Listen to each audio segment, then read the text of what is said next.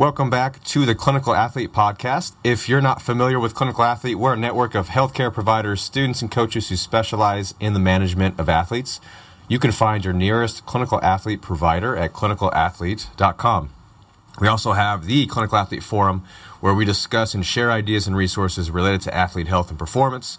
So, to join the forum or for a potential listing on the Clinical Athlete Directory, and for all upcoming seminars, webinars, and events. Details can be found on the website. We've got lots of weightlifting and powerlifting certifications coming up and some awesome webinars that we'll touch on here in a bit. So check out the website for that. This podcast can also be found on the website along with YouTube, iTunes, Google Play, Spotify, Stitcher, and iHeartRadio. My name is Quinn Henoch, and I'm a doctor of physical therapy in Orange County, California at Clinical Athlete Newport. I'm joined by Jared Maynard, who is the clinical athlete, continuing education director and coordinator, and a physiotherapist in Ontario, Canada. He's also a strength coach and runs an online powerlifting coaching company and is a competitive powerlifter himself. What's up, Jared? I'm good, man. How are you? You feeling awake? Oh, yeah. Perky. Ready to go? Uh huh. I'm ready. Excellent. I had. You look uh, like it. Oh, thanks, man. Are you, are you being sarcastic? Is my hair like messed up or something? No, no, you look pretty good. I am being sarcastic, but you look all right. Oh, okay. Uh, and we're also super excited to welcome welcome onto the show another Jared with two R's, the more expensive version, Jared Boyd, who is a physical therapist, strength and conditioning coach, and track coach, who currently is in Maryland and just finished up at Rehab to Perform out there with Josh Funk. He was he was there for uh, a few years, but just accepted a new position in Virginia with military special ops. So that's pretty cool. So one, Jared, thank you for being on the show, and two, congrats on the amazing on the amazing new opportunity. Uh, thank you for you guys for allowing me to be on here. I'm super excited to, to kind of talk to you guys today, and um, just want to say I love that the stuff you guys have been putting out with just trying to shift the narrative uh, in regard to physical therapy, rehab, all things kind of sports and, and athletics. So um, I think you guys are doing some great work. But yeah, man, um, just finished up uh, rehab to perform, um, as you mentioned with Josh Funk, and uh, that was a great, great chapter of of my uh, professional career. Uh, really allowed me to develop clinically, uh, personally, uh, and kind of just harness a little bit some of my um my thought process and, and critical thinking skills.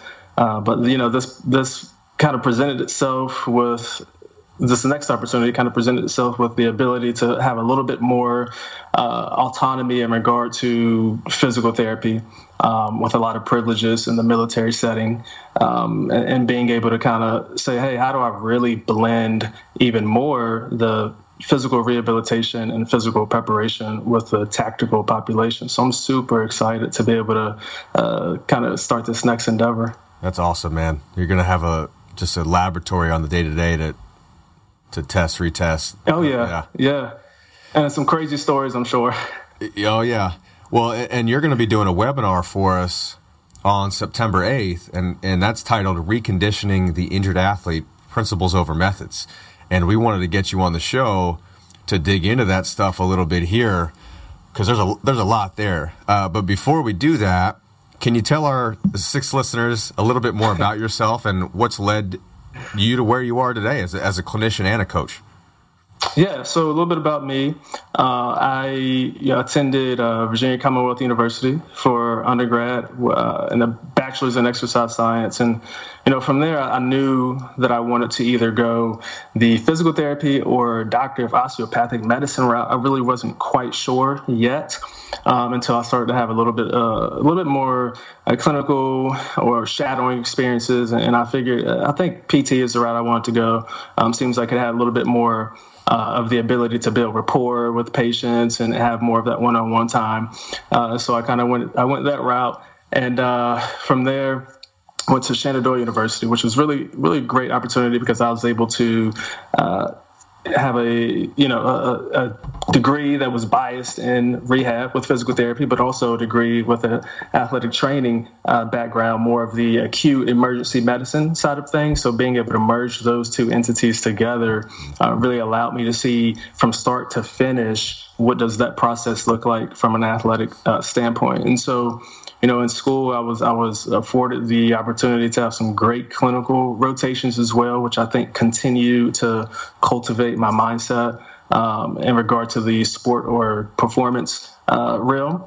Um, so those included the University of Tennessee, um, the United States Air Force Academy, and, and, Exos. And so while they were all kind of uh, different, they had a lot of similarities. And the end goal was to get that specific population, more so sports or tactical at the Air Force Academy, um, back to a specific um, goal, which is to perform and perform with trying to minimize or, or mitigate uh, injury but then also trying to maximize potential for performance. So I really was able to to learn a lot in those particular settings, and um, from there, I actually, uh, you know, my first job was actually at this this clinic that was not very sports specific. It was more manual therapy biased, uh, more of like the structural biomechanical lens. Um, and so from there, that further led me to say, hey, I, I got to get out of here. I'm not able to use my skill set.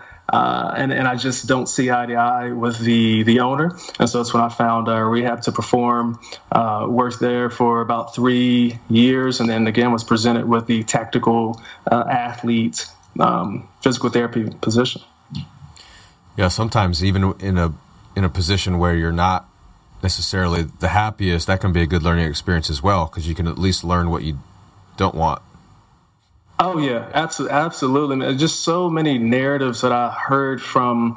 Uh, it was it was a DO that owned the place, a doctor of osteopathic, and um, I was going to be you. Yeah, exactly. Exactly. and, you know, just the narratives and the beliefs and, and the some of the fear that he kind of instilled uh, with the the patients, it kind of just didn't sit well with me, and so that's what really made me kind of take a step back and say, hey, what do I want to do? What do I want to make sure that I don't emulate? Uh, and, and that's kind of what actually, you know, then led to me starting to figure out some of these principles that I wanted to abide by in, in clinical practice. Yeah. Well, and, and of course, it's not based on the title of the professional. It's it's it's on the individual. So you can be a DO and still and still you know have principles that are rooted in science. So if a DO Absolutely. is one of our six listeners, don't take that personally. Uh, and were you just out of curiosity? Were you at VCU when uh, Shaka Smart was there and and the basketball team was doing its thing? Oh man, it was amazing. I was there. It's funny. I was actually an RA as well. Oh, I was cool. an RA, yeah, with the, for the uh, for the basketball team. So that was that was quite an experience. It, it was wild uh, when we went to the Final Four. I bet. Uh, so your your webinar title again is reconditioning the injured athlete, but principles over methods. And I wanted us to jump off the conversation with more of a general philosophical discussion on that concept. So, can you give a, a synopsis on this principles over methods concept, what that means to you, and why you think it's important? Yeah, absolutely. Um, you know, I think nowadays in this era, especially with uh, social media, there is an abundance of information that is readily available.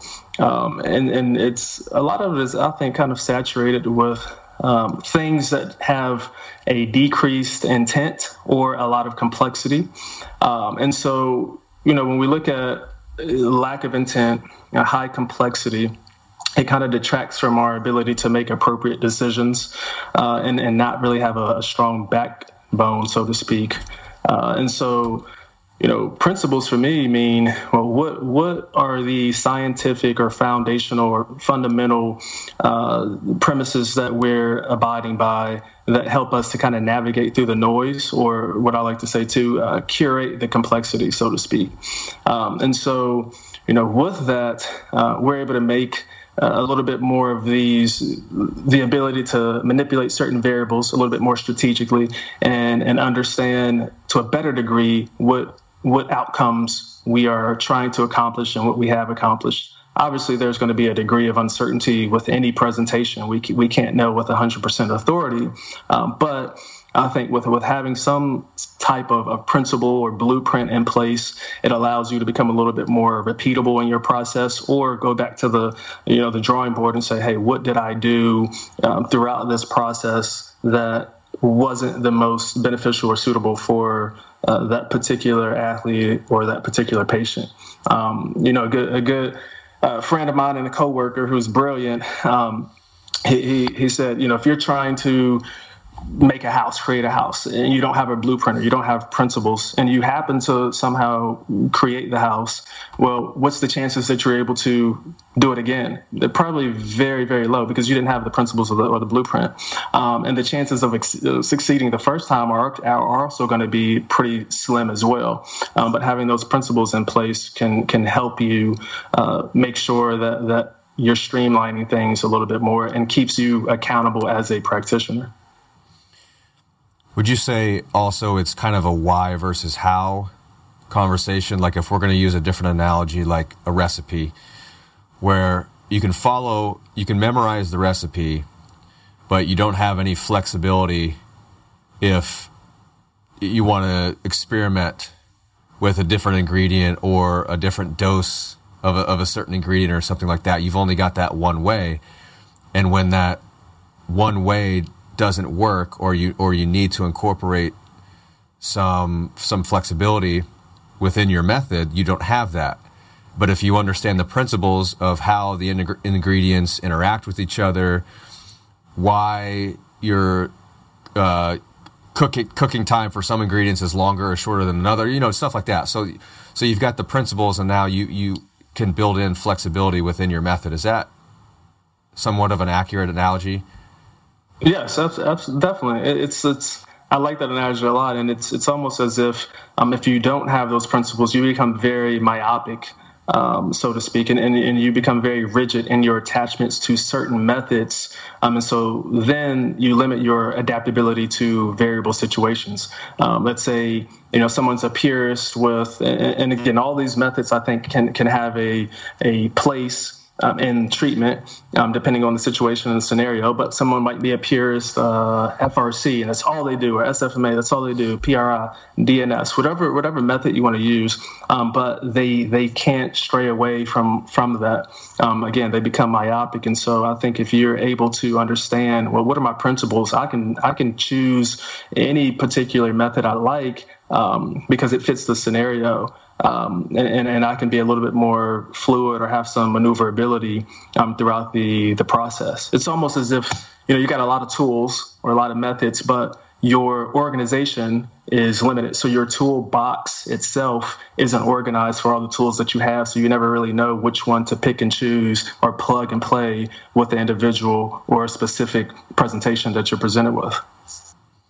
Yeah, you hear the it's just another tool in my toolbox analogy used quite a bit, and it's like, well, if if it's a if it's the wrong tool, or if it, you know, if it doesn't matter how many how many tools you got, or if you don't know how to use them. I was gonna say just that. Yeah, you could have like the fanciest toolbox ever, but if you're just a crap handy person, like that's not it doesn't do you any any good, really. Yeah, exactly. And you mentioned the the blueprint the blueprint analogy as well. Well, a blueprint is like a plan it doesn't necessarily tell you how how to build the structure, like uh, you know the real nitty gritty. But that's maybe the if you understand the principles of of const- of constructing the plan, then then then you've got something going there. And again, you can be flexible. So I like to use these. I like talking through these analogies because I think it it helps provide a framework. And with with that, when we talk about reconditioning the injured athlete or i.e. rehab, versus performance training, is it is it a versus performance training, or how do you see those two worlds blending together? Do you see them as very as as the same? Are there are there differences where you're dichotomizing rehab and performance to some extent? What are your thoughts on that? Yeah, I think they are very much one and the same with a few considerations. I mean, you know, the biggest thing I think in regard to, you know, rehab or reconditioning as opposed to specifically training is that I look at them almost as a as a continuum. Uh, and so there's going to be a little bit uh, tighter parameters uh, with the reconditioning or rehabbing specific individual. Um, and that's going to be likely due to a, a, a higher um, or lower, excuse me, tolerance. Um, so they have higher sensitivity or irritability. And so we, we, need a little bit more guardrails set in place to make sure that we don't uh, overly exceed their tolerance or their capacity because it's already lowered um, from the potential injury or, or tissue insult. Uh, and so, you know, for them, how do we make sure that we're allocating the stress appropriately um, and we're being a little bit more strategic? But again, that's a that's a similar principle that you would have for uh, someone that's just training without an injury. We're going to still be relatively specific and strategic about how we manipulate certain variables so that we don't uh, increase or, or, or, overtax them uh, in regard to their you know envelope of function. Um, we, we, don't want to have this structural failure, uh, and, and, so you know I think the biggest thing is is going to be manipulating those variables, but then also the mindset that's going to be a huge thing. Uh, I think with your training, your mindset is a little different compared to when you're rehabbing. You're going to be a little bit more uh, apprehensive potentially, uh, and and so we want to make sure that one of the principles are is to cultivate uh, this mindset or this optimism, and, and, so I think we really need to harness that uh, when we're dealing with a, a, an athlete that's injured as well, um, and and really create this environment to where they feel less threatened. And if I feel or perceive less threat, that I'm likely to to move a little bit more, have those movement options available for me to then be able to tolerate uh, the appropriate amount of, of stress needed to try to induce a specific adaptation. Um, and so, you know, I try not to dichotomize them too much, but there is going to be, you know, this gradual escalating demand of stressors from uh, the injured athlete and then moving across the spectrum towards, okay, now we're training and we're really getting after it and we're more so worried about output as opposed to worried about the input of the localized tissue with the injured athlete. I've seen it written, and I generally subscribe to rehab is just training in the within the inconvenience of, of pain or injury. We could probably more realistically say within the complexity of of pain and injury, and like that brings on a whole host of other factors, a lot of which you mentioned. You also mentioned the concept of envelope of function, and I want to go into that a little bit more because I think it's a really, really useful framework for clinicians if they haven't heard of that. Can you talk a little bit about the envelope of function and what that means to you as a clinician, and if that's an education point that you use in the rehab process with your athletes? Oh yeah, huge edu- education piece. I think education is going to be very valuable for uh, any any athlete. A lot of times, you know, it's funny we, we think, oh, education is only going to be for uh, patients that are having persistent pain because we want to make sure we don't instill maladaptive thoughts and beliefs. But the same thing can happen for um, the the injured athlete that has something acute or subacute or that's younger as well. So, um, you know, using those those uh, educational resources and tools such as envelope of function can be valuable. Um, you know, to me, what it means is we we all have this relatively um, set this relative set point or homeostasis. Um, with a little bit of, of, of, allostasis as well, meaning certain variables that kind of change and move uh, that allow us to maintain uh, homeostatic set points. Um, and so, if we have some disruption um, with that, whether it's an injury um, or, or, whether it's just pain, we're going to likely then start to uh, lower our, our homeostasis uh, or being able to perform the things that we once were able to do without having any type of limitations or hesitation. Um, and so, you know, what we start to see is is that as the rehab process goes on, what we're trying to do is shift the the, the curve uh, back to the right to where we're starting to increase how much that person can tolerate, can sustain, can output uh, without having any associated negative consequences.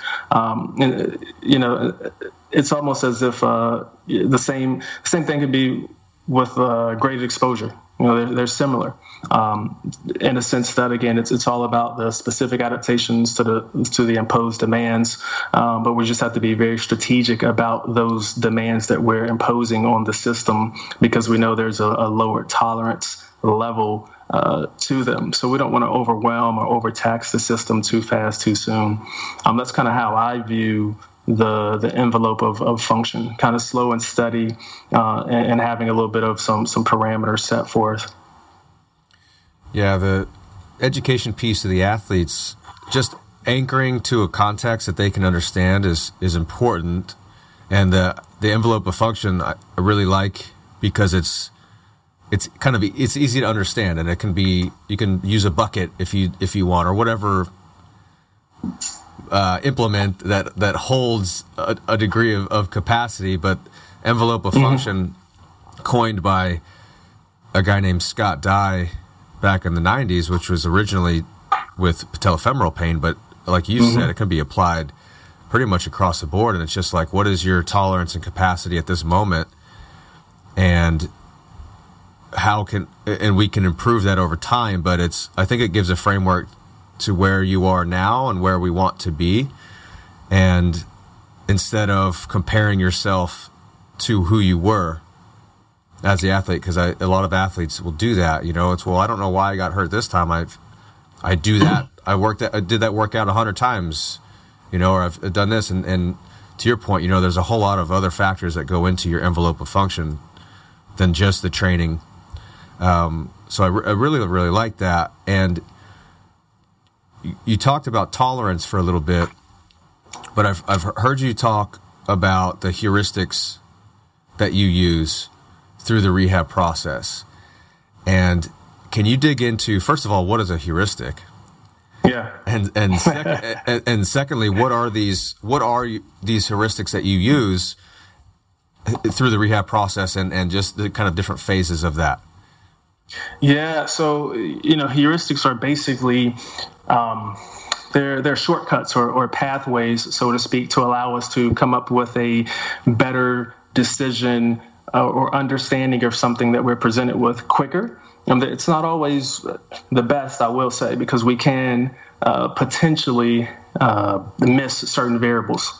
Um, but I think it allows you to bucket and to a certain degree, yes, you're generalizing, but it allows you to bucket um, certain presentations. And then from there, you can kind of funnel uh, or filter a little bit more um, to really become a, uh, more strategic about what it is you're trying to accomplish or what the need is of that athlete at that time in that particular moment.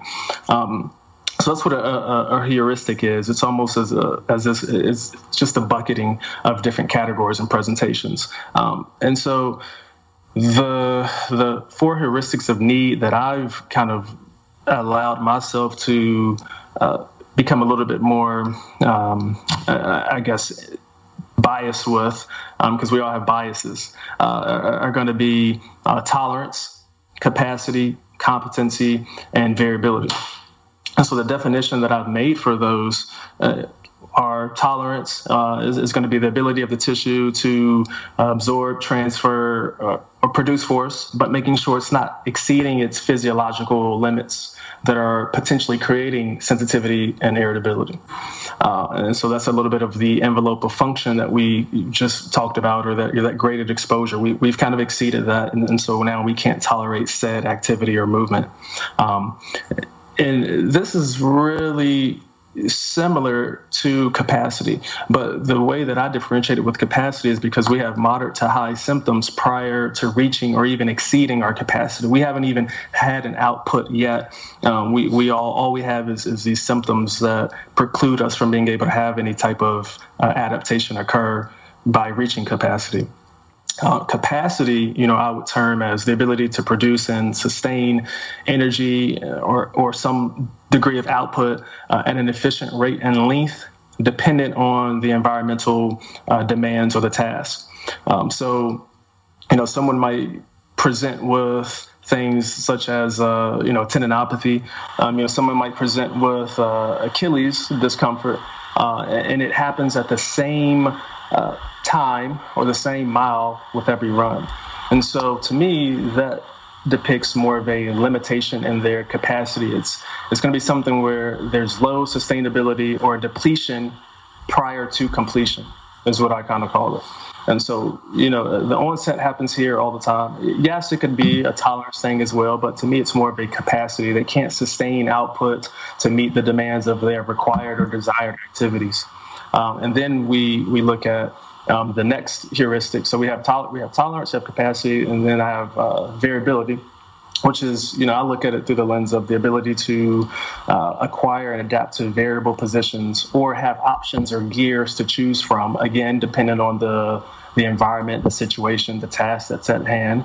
Um, someone, let's say a bodybuilder, uh, might not need as much variability as perhaps a gymnast. So, variability is also going to be dictated by certain constraints um, that that I need in order to allow me to be successful at whatever endeavor I choose.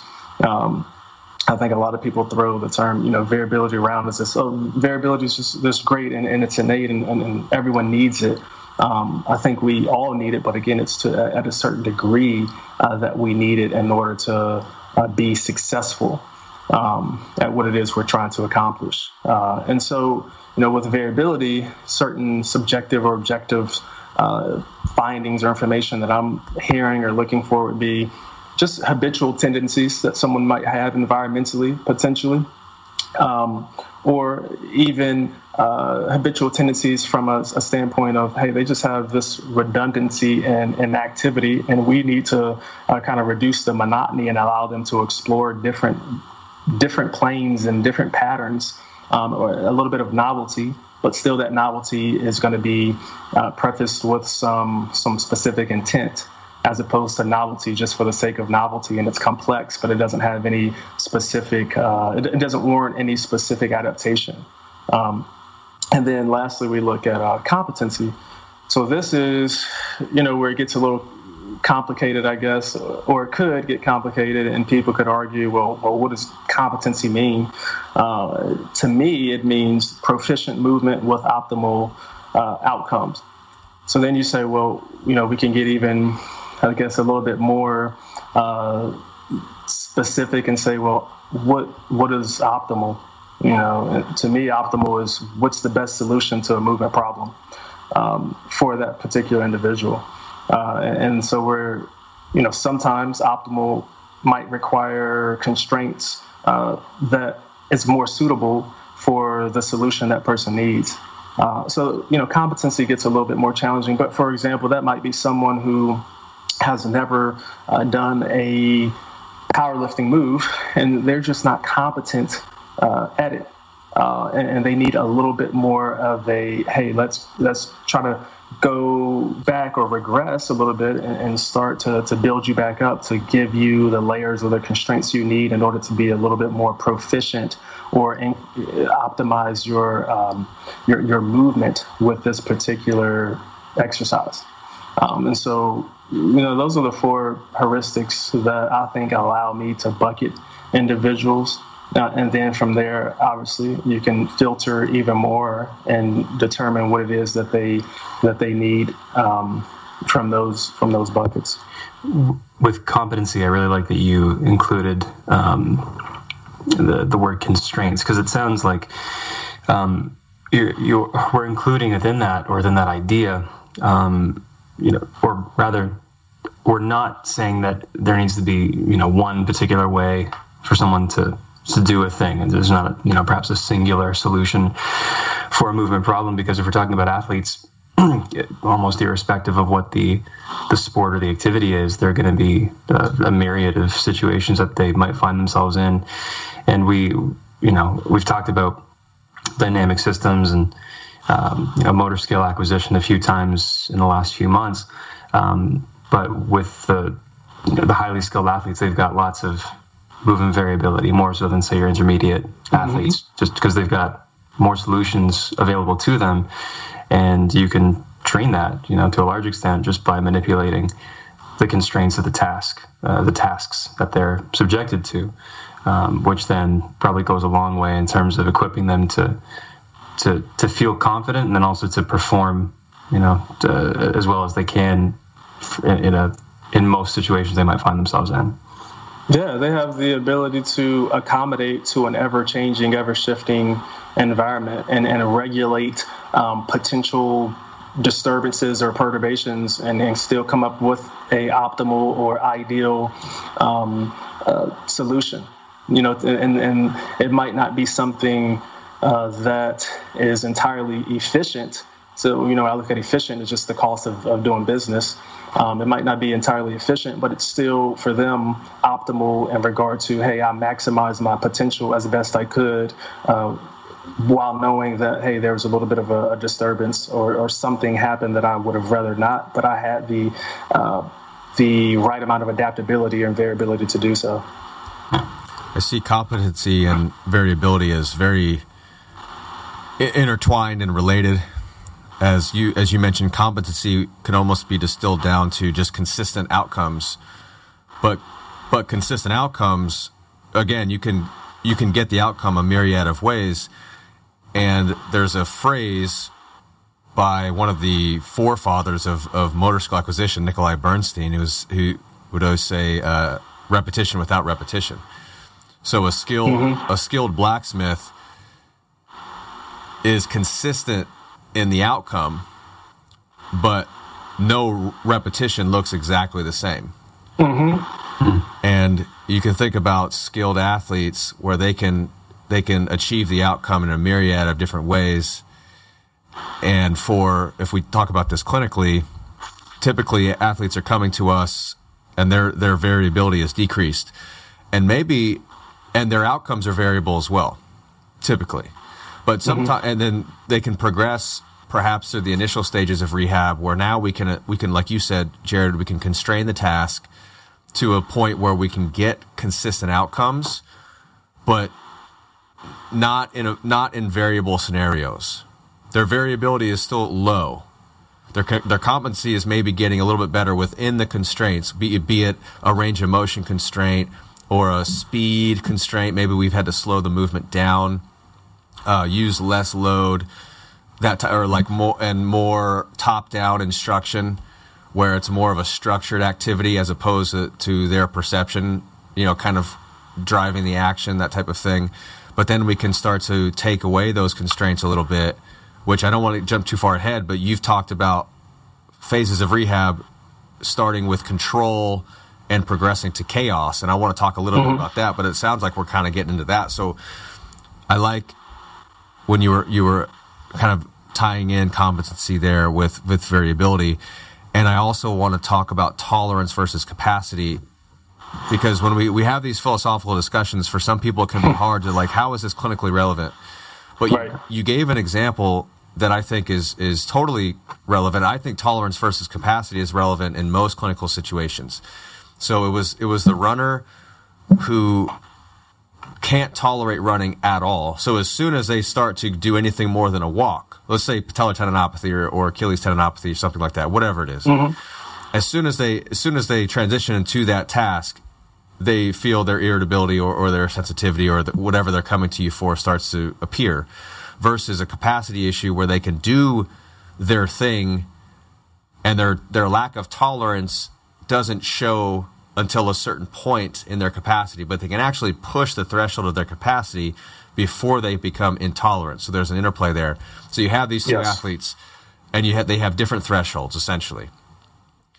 Can, can you i know this is kind of like hypotheticals, but can you maybe talk a little bit about how the initial rehab process would be different for those two athletes in terms of maybe how you would allow them to program or allow them to go through their activity just on the day to day, and also what you would be doing in the clinic for somebody who's got a very low tolerance, not even touching their capacity, versus someone who their tolerance is higher and they can they can push into their capacity a little bit more.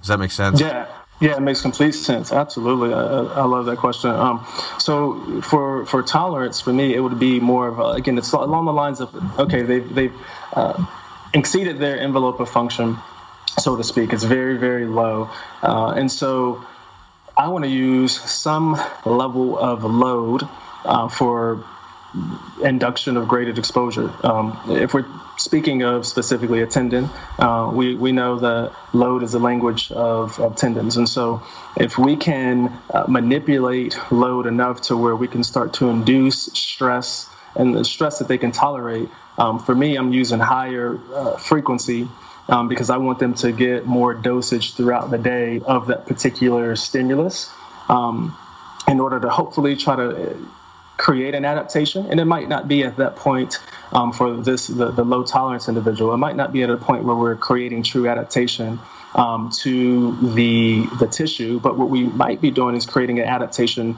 um, to the brain in regard to taking off um, the threat perception, so to speak, and becoming less apprehensive to that that stimulus. So for that individual, it might be uh, let's find a movement um, and a load that you can tolerate. A lot of times, what I've seen and, and, some of the research points to this, although it is kind of changing a little bit now, uh, is that isometrics can be relatively beneficial um, for someone that has low tolerance level. Let's just perform a, uh, again, it depends on is it mid insertional, is it is it insertional, um, or mid portion versus insertional. But you know, let, let's let's choose a height that you can tolerate. Let's choose a length of time that you can tolerate that load, and then I want you to do that um, maybe twice.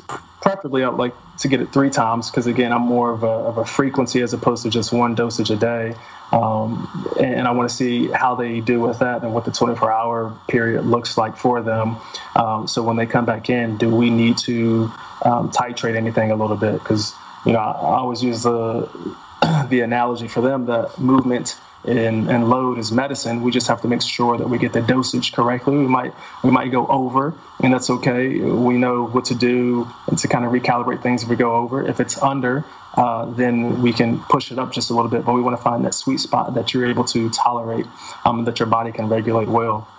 If we're looking at capacity, um, then for that individual, um, I'm looking at probably uh, manipulating just a little bit uh, their current workout.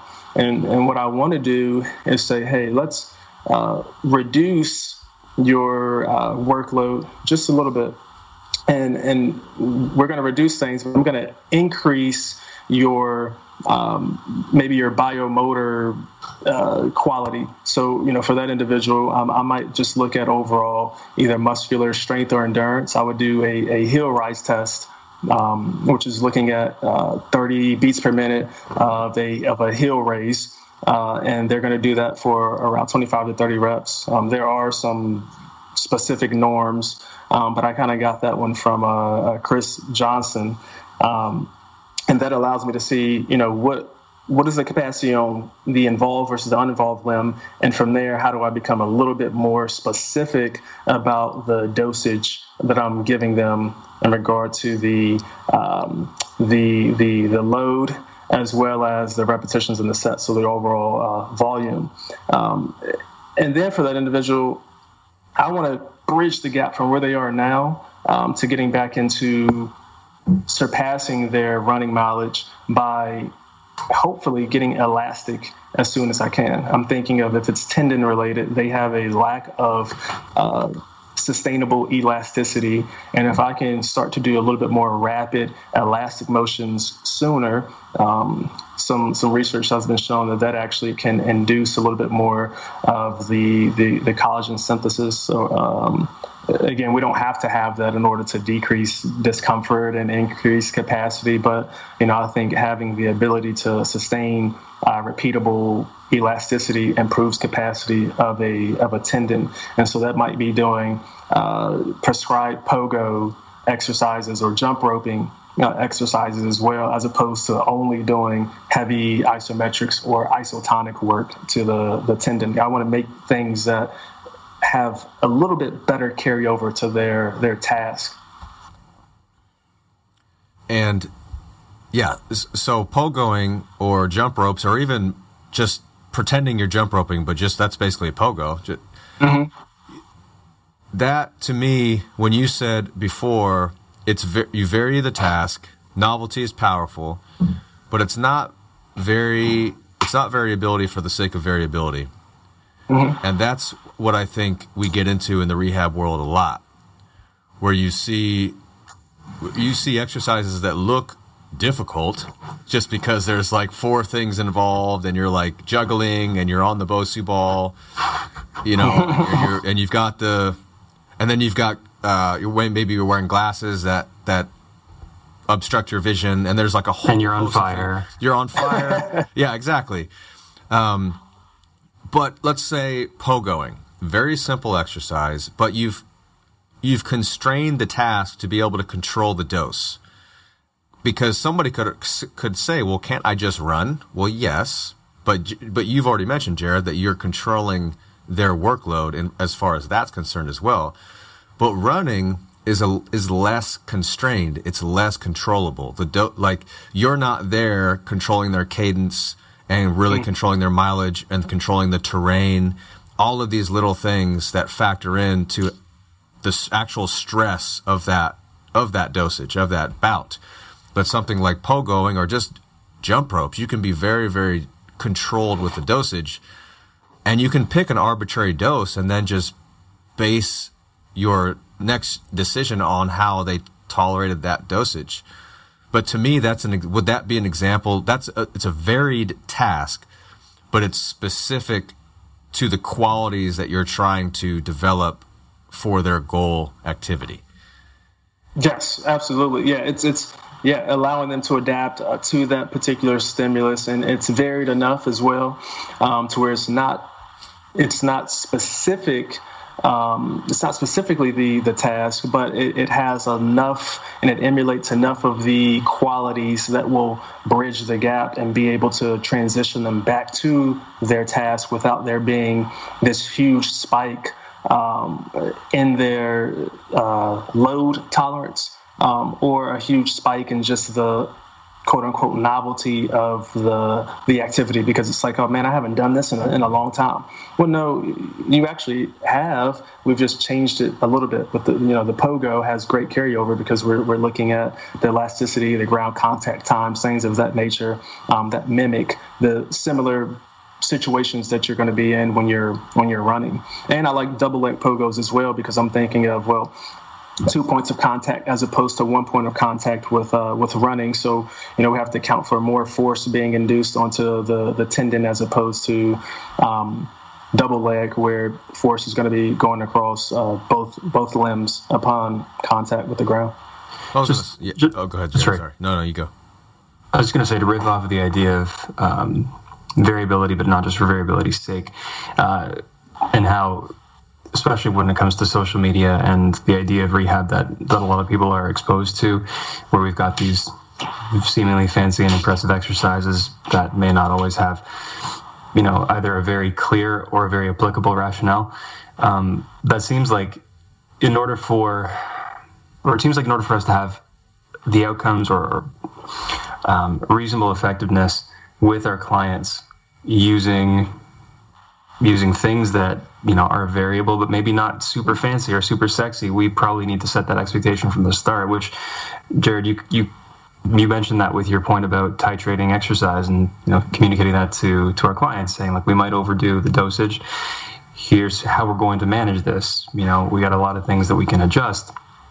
But also i think that if we if we communicate to our clients that we don't have to get overly fancy um, uh, and by the same token, as clinicians and clients, we'll be putting our heads together uh, to figure out are there any sort of bases that we're not covering? Are there any skills or, um, you know, task demands that we haven't exposed you to yet? If we can make sure that we're doing all of that, that that's what we need to do. We don't need to necessarily go above and beyond just because the return on investment in terms of time and effort may not be there. Um, but I think it's part of the challenge that we're dealing with as clinicians because many people are coming in to see us with that expectation, either explicitly or implicitly, sort of in the back of their minds, just because they've seen it on the gram. Yeah, you know, I, I love I love everything you just said. Uh, it really resonates with me, and a lot of it is you know, I think people really gravitate towards complexity, both on the clinician practitioner end, but then also uh, on the consumer end as well. Um, I think from a, a, clinician perspective, it's more of like a, a pride or this, uh, we're trying to um, kind of harness our, to a certain degree, egocentric.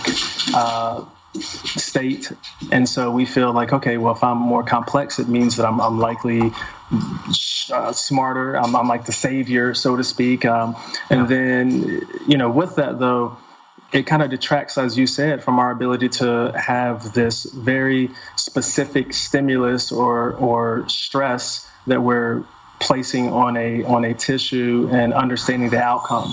Um, and so we have less intent um, if we have a lot of complexity, and, and it's kind of superfluous uh, with no specific meaning or no purposeful meaning um, to it. So yeah, I think it's all about expectations and, and having that conversation uh, with the, the patient and saying, hey, this is, is the, the plan of care that we're going to go with. Uh, we, we understand our principles, and I tell this to my athletes all the time. We, we understand our principles. Um, if you get a little bit of discomfort, a little bit of sensitivity, then I don't I don't want you to be alarmed. I'm not alarmed by it. Uh, we're just going to adjust the dosage appropriately, uh, as you said, Quinn, and and then.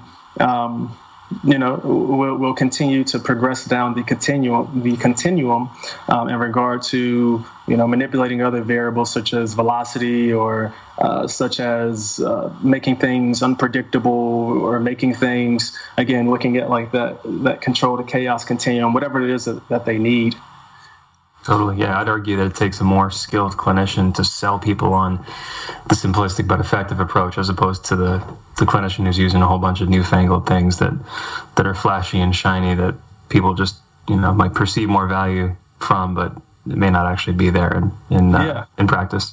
Yeah, they're devoid of any particular um, uh, outcomes that I, I just don't think are uh, or, or maybe maybe not outcomes is the best word, but they're devoid of um, the very strategic uh, influences to the tissue or to the organism that are going to be conducive for durability, longevity, adaptability, whatever you want to call it. When you've both talked about, if we go back to the example of pogo exercise, and you've got you you've posted about this exercise, you've got a, you've got videos on your Instagram yes. about this thing. So that can be modified and varied. So there, that's a it's a simple exercise, but there's a myriad of different ways to vary that stimulus. You can change the vectors, like you already mentioned, mm-hmm. going single leg, double leg. You can put a sprint at the end, or like a you mm-hmm. know some type of, of crossover sprint, or or whatever you want. Um, so starting starting simplistic and, and constraining the task, and then layering on complexity within that is still something that we can do. So it doesn't all have to be snoozing, snoozing exercises and just like super boring, mundane things. But it's like what we've mentioned. If you're setting the groundwork education wise right up front, then at least the expectations are met that like, you know, we got to put the work in. You know, it's kind of that blue collar mentality going into some of these some of these phases I, I, really wanted to talk to you about this is yeah the phases of rehab as a contextual framework to help you dampen some of the noise mm-hmm. and focus on the relevant variables for the individual athlete for their particular goal activities can you talk a little bit about what these phases are or how you conceptualize them over the course of a rehab process. And then within that, can you talk about how key performance indicators or KPIs guide your progression as you go through yeah. these different phases? Yeah, absolutely. So, uh, phases of rehab, and like you said, uh, I try to make sure that I'm thinking, but also relay this to the, the athlete that they understand this isn't a, a black and white. There's going to be some gray area in there, um, and there's going to be uh, a little bit of a degree of uncertainty just because of the fact that the human organism is going to at every every day, uh, any moment, uh, any time is going to be variable. I mean, that's that's the norm. Variability is the norm, and so um, these are just again a little bit more of a, of a guardrail, um, and they and they allow us to make sure we're checking off boxes appropriately before we start to manipulate any of the the intensity, velocity, uh, frequency of, of movement or exercises. So the first phase is um, what we what we would call homeostasis restoration basically that means how do we restore quote unquote normalcy to the system uh, how do we allow people to regulate stress a little bit better um, well if i'm already in this uh, state of high sympathetic because of a potential injury or pain i'm likely going to have less movement options, which again is one of the principles that we discussed earlier. So, uh, what I want to do is say, how do I get them back to this parasympathetic state so that uh, when I start to stress them, I can actually go up. Uh, I think Michelle Boland kind of uses the analogy of like an elevator. Um, if I have uh, one through 10, if I'm already at, at nine, then I, I can do one or two things. I can only go I can only go to 10 and it's not going to be a lot of room but or I can go through the roof and that's going to have negative consequences as well. So homeostasis restoration is trying to say how do I make sure that I get someone all the way back down to the, the bottom floor so now I can escalate up um, nine more levels uh, and, and be able to tolerate and accept stress? Uh, so clinically that looks like restoring range of motion um, being able to emulate and have locomotive capabilities without any uh, considerable deviations, um, being able to have, um, for lack of better words, activation to the specific tissue. I'm thinking if we're thinking of a ACL uh, reconstruction, then I want to have uh, observable quadriceps uh, contraction that's volitional. Um, so that's the homeostasis restoration. And then, you know, from there we look at athletic foundation.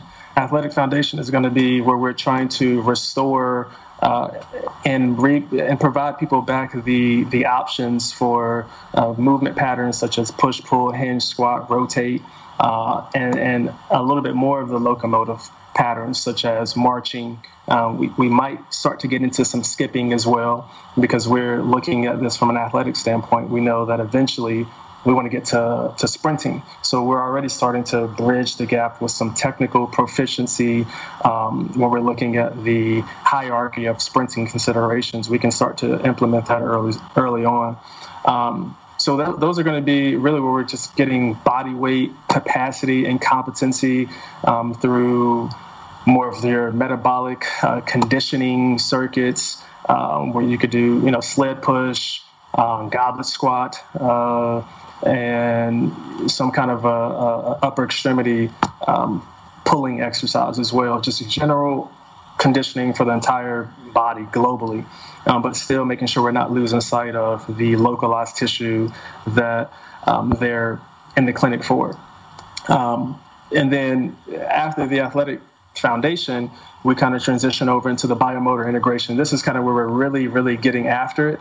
Uh, so we're thinking more of the the output um, we're thinking of how do we start to use a little bit more of, I would say, conjugate training, uh, where we have complementary qualities that we're going to be focusing on. So we might focus a little bit more on on truly building strength, but we can also implement some power with that as well, because we know with the upcoming phase um, that we need to uh, make sure that that person can not only exude power, but also tolerate um, the power output that they're going to be uh, displaying.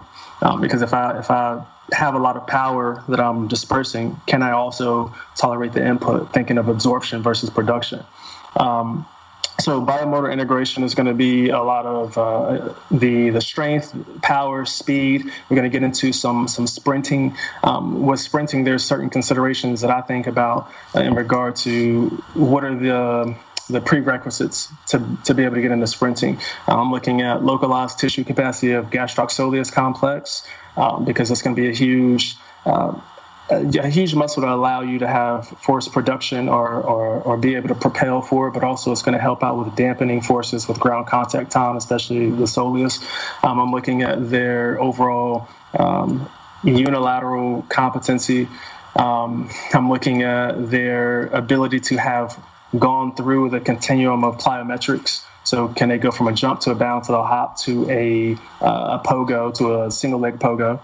Um, and then have they gone through some of the locomotive um, the, the locomotive escalating demands of stressors. So we're looking at can they go from marching to uh, skipping to a little bit more of the sprint specific skips that are still, yes, looking at the technical proficiency from a posture, locomotive standpoint, but also we're, we're still stressing the tissues, but just in a reduced velocity or a tissue excursion standpoint. Um, and so that's that's the the biomotor integration. Then lastly, we look at uh, going through the phase of performance actualization.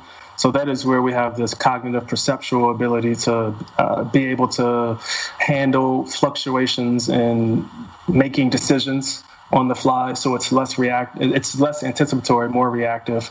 Uh, it's more unpredictable. Um, it's more change of direction oriented. It's going to be something that really emulates the the task that they're going to be exposed to when they return to their specific or chosen uh, sport. So for them, what variables can we manipulate uh, that really make sure that the, the biomotor part replicates what they're going to be immersed in, but also the bioenergetic part. So it might be a little bit more uh, speed strength. It might be a little bit more alactic or lactic for a lot of sports, especially field sport. Um, or, you know, for me, a lot of the track athletes that I work with as well um, are going to be a little bit more of like the, the, um, alactic and lactic. Uh, obviously, it can be higher, or excuse me, it can be a, a little bit lower uh, as well if they are more of the middle distance um, runner or someone that has like this uh, this sport that doesn't require a lot of, of speed. And uh, but I would I would argue that most sports will need that. And so those are, those are the phases uh, homeostasis, restoration, athletic foundation, biomotor integration, and performance actualization. And when you look at it, even with that health performance continuum, they really are kind of in line with that. We start with health. Let's just make sure we get the aerobic capacity, we restore competency, um, we increase their confidence. Uh, they have variability, and they have just general physical preparation. Uh, they're doing things that are sustainable, and then we kind of slowly shift the spectrum to uh, now it's performance. So we're looking more at some things such as uh, it might be a little bit more rigidity there because again it's very specific to what it is that they're going to be performing. Not rigidity in regard to the expression or the um, the execution of the task but more so rigid in uh, the approach that we're doing in order to um, the approach that we're doing in, in, in order to uh, be able to emulate the the task. Um, and we're looking at things that might be a little bit more unsustainable um, because we know sprinting isn't unsustainable, but we've laid down the foundation with the the prior phases or really focusing on health. What are you using to progress from phase to phase? Is that where your key performance indicators come in? Are, are, are those things that that you're assessing and appraising session to session? And are there times where somebody has seemingly progressed to the, uh, another spot on the continuum, but have now regressed based on many, many factors? But how are you appraising that? Yeah, that's a great point. Um, I, the big thing is it's not really. I'll say I'll say session to session. Yes, we are uh, assessing and appraising how they're performing. Uh, and that's going to be with any. I kind of I, I, tell my students this too. Um, every follow up, every session is going to be uh, almost like a, a to a, certain degree a re eval where we're reassessing the individual. So every exercise is is to a degree a test um, to see how they're performing. So a lot of people think we have to have this formal testing in order to determine whether or not someone can uh, proceed to the next stage or uh, have their their stresses manipulated. Um, formal testing is great. We, we need that because it holds us accountable as clinicians, but we can also look at the exercise uh, that they're performing as well. Um, but I would say, you know, I do like to use specific um, parameters and key performance indicators for whatever sport it is. So I'm, I'm thinking of, of like a needs analysis first is going to be what, what is the sport? Uh, what is the prior uh, history of injury? Um, and, and, what it is, what is it that they already have, and what is it that they that they need um, at that time in order to bridge the gap from where they are to where they're going to be or where they want to be. Um, and so, if we're thinking of athletic foundation, I want to I want to make sure prior to or homeostasis restoration prior to moving to athletic foundation um, do they have the ability to ambulate? Can they navigate uh, and negotiate going up and down steps? Um, do they need uh, any type of uh, assistive device such as crutches if they if they still need those and have those parameters set then they're not ready to rigorously be immersed in the athletic foundation phase because we still have some um, accommodation of uh, movement that might not be as beneficial when we get into that, that phase of really loading the tissue globally. Um, and so then when I look at athletic foundation, that might be something to where at the end of that phase, we're looking at things such as um, maybe a Y balance test, um, just looking at triplanar uh, competency uh, and orientation and confidence on one one limb. Um, we might uh, look at things such as just overall, hey, can you perform? Um, and again, it depends for the sport. Um, but if, if, I'm looking at a split squat or, or, a goblet squat, a certain percentage of their body weight, because we know in the biomotor integration phase, we're going to start to implement some some plyometrics. Um, and I want to make sure they can handle a certain amount of external load appropriately prior to uh, having that much force at that velocity go through the tissue with plyometrics. Um, if we if we go through the performance uh, or the, the yeah performance actualization phase, which is the last phase, that's going to be more of like your your five ten five um, is what you're looking at for for those individuals. But hopefully, prior to that, you've done um, some other testing that on their last day or their, their day of discharge or their day of getting back into competition or at least practice, um, you've already checked off a lot of boxes. We've done some hop testing um, as well. Now, a lot of people will say, "Oh, well, well, well hop testing or limb symmetry index isn't uh, necessarily that great." That's that's very true and that's fair. Um, but if we just throw our hands up and say, "Well, nothing matters," and, and all the research shows that the testing doesn't really give us all the answers, then well well, what do you, are you just going to train and, and, just not do anything at all and not be accountable? I think we, we can have some, uh, we need some, something that the profession kind of uh, agrees on um, or something to, to say, hey, this is what I'm going to do. I'm going to stick to it. I'm going to see um, what the presentation looks like. And then from there, I can better triage the situation uh, and come up with the appropriate intervention based off of the information that I just got um, from, again, maybe a hop test or a Y balance test um, or from uh, some of the strength testing that, that uh, we would look at as well, or single leg uh, triplanar competencies. Um, you know, th- those are the things that I'm looking at for key performance indicators or the needs analysis within each particular phase. The key seems to be having objective, having uh, measures, and qualifying those with what you're seeing subjectively with the athlete, and also probably what they're, you know, um, giving you subjectively, you know, with the feedback that they're providing you. So all of those things taken into account to make the determination of moving left or right on the continuum. My criticisms with with our fa- with our models and and different uh, rehab phases in general, which I I subscribe to phases because they're models, they're reductionist models by definition. Mm-hmm. we're reducing the the you know we're, we're trying to make it look good on paper first. This has got to mm-hmm. make sense to me conceptually because that's what that's what a phase is When you look at it on paper, it makes complete sense. The then the issue clinically is the variability of of their presentation on the day to day. And oh, I thought we progressed to this phase, but now they've regressed a little bit, and so we're not actually at that phase. And and if you look at it in a very deterministic way, like once you reach a new phase, the old phase is in the past and it, it no longer applies, or we're only determining when to progress to the next phase based on time. After four to six weeks, you're going to be at this phase, or after 4 mm-hmm. months, you're now at this phase.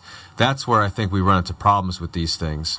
And I was re- I really was interested to hear what you had to say there, and I think that the take home points are really really important.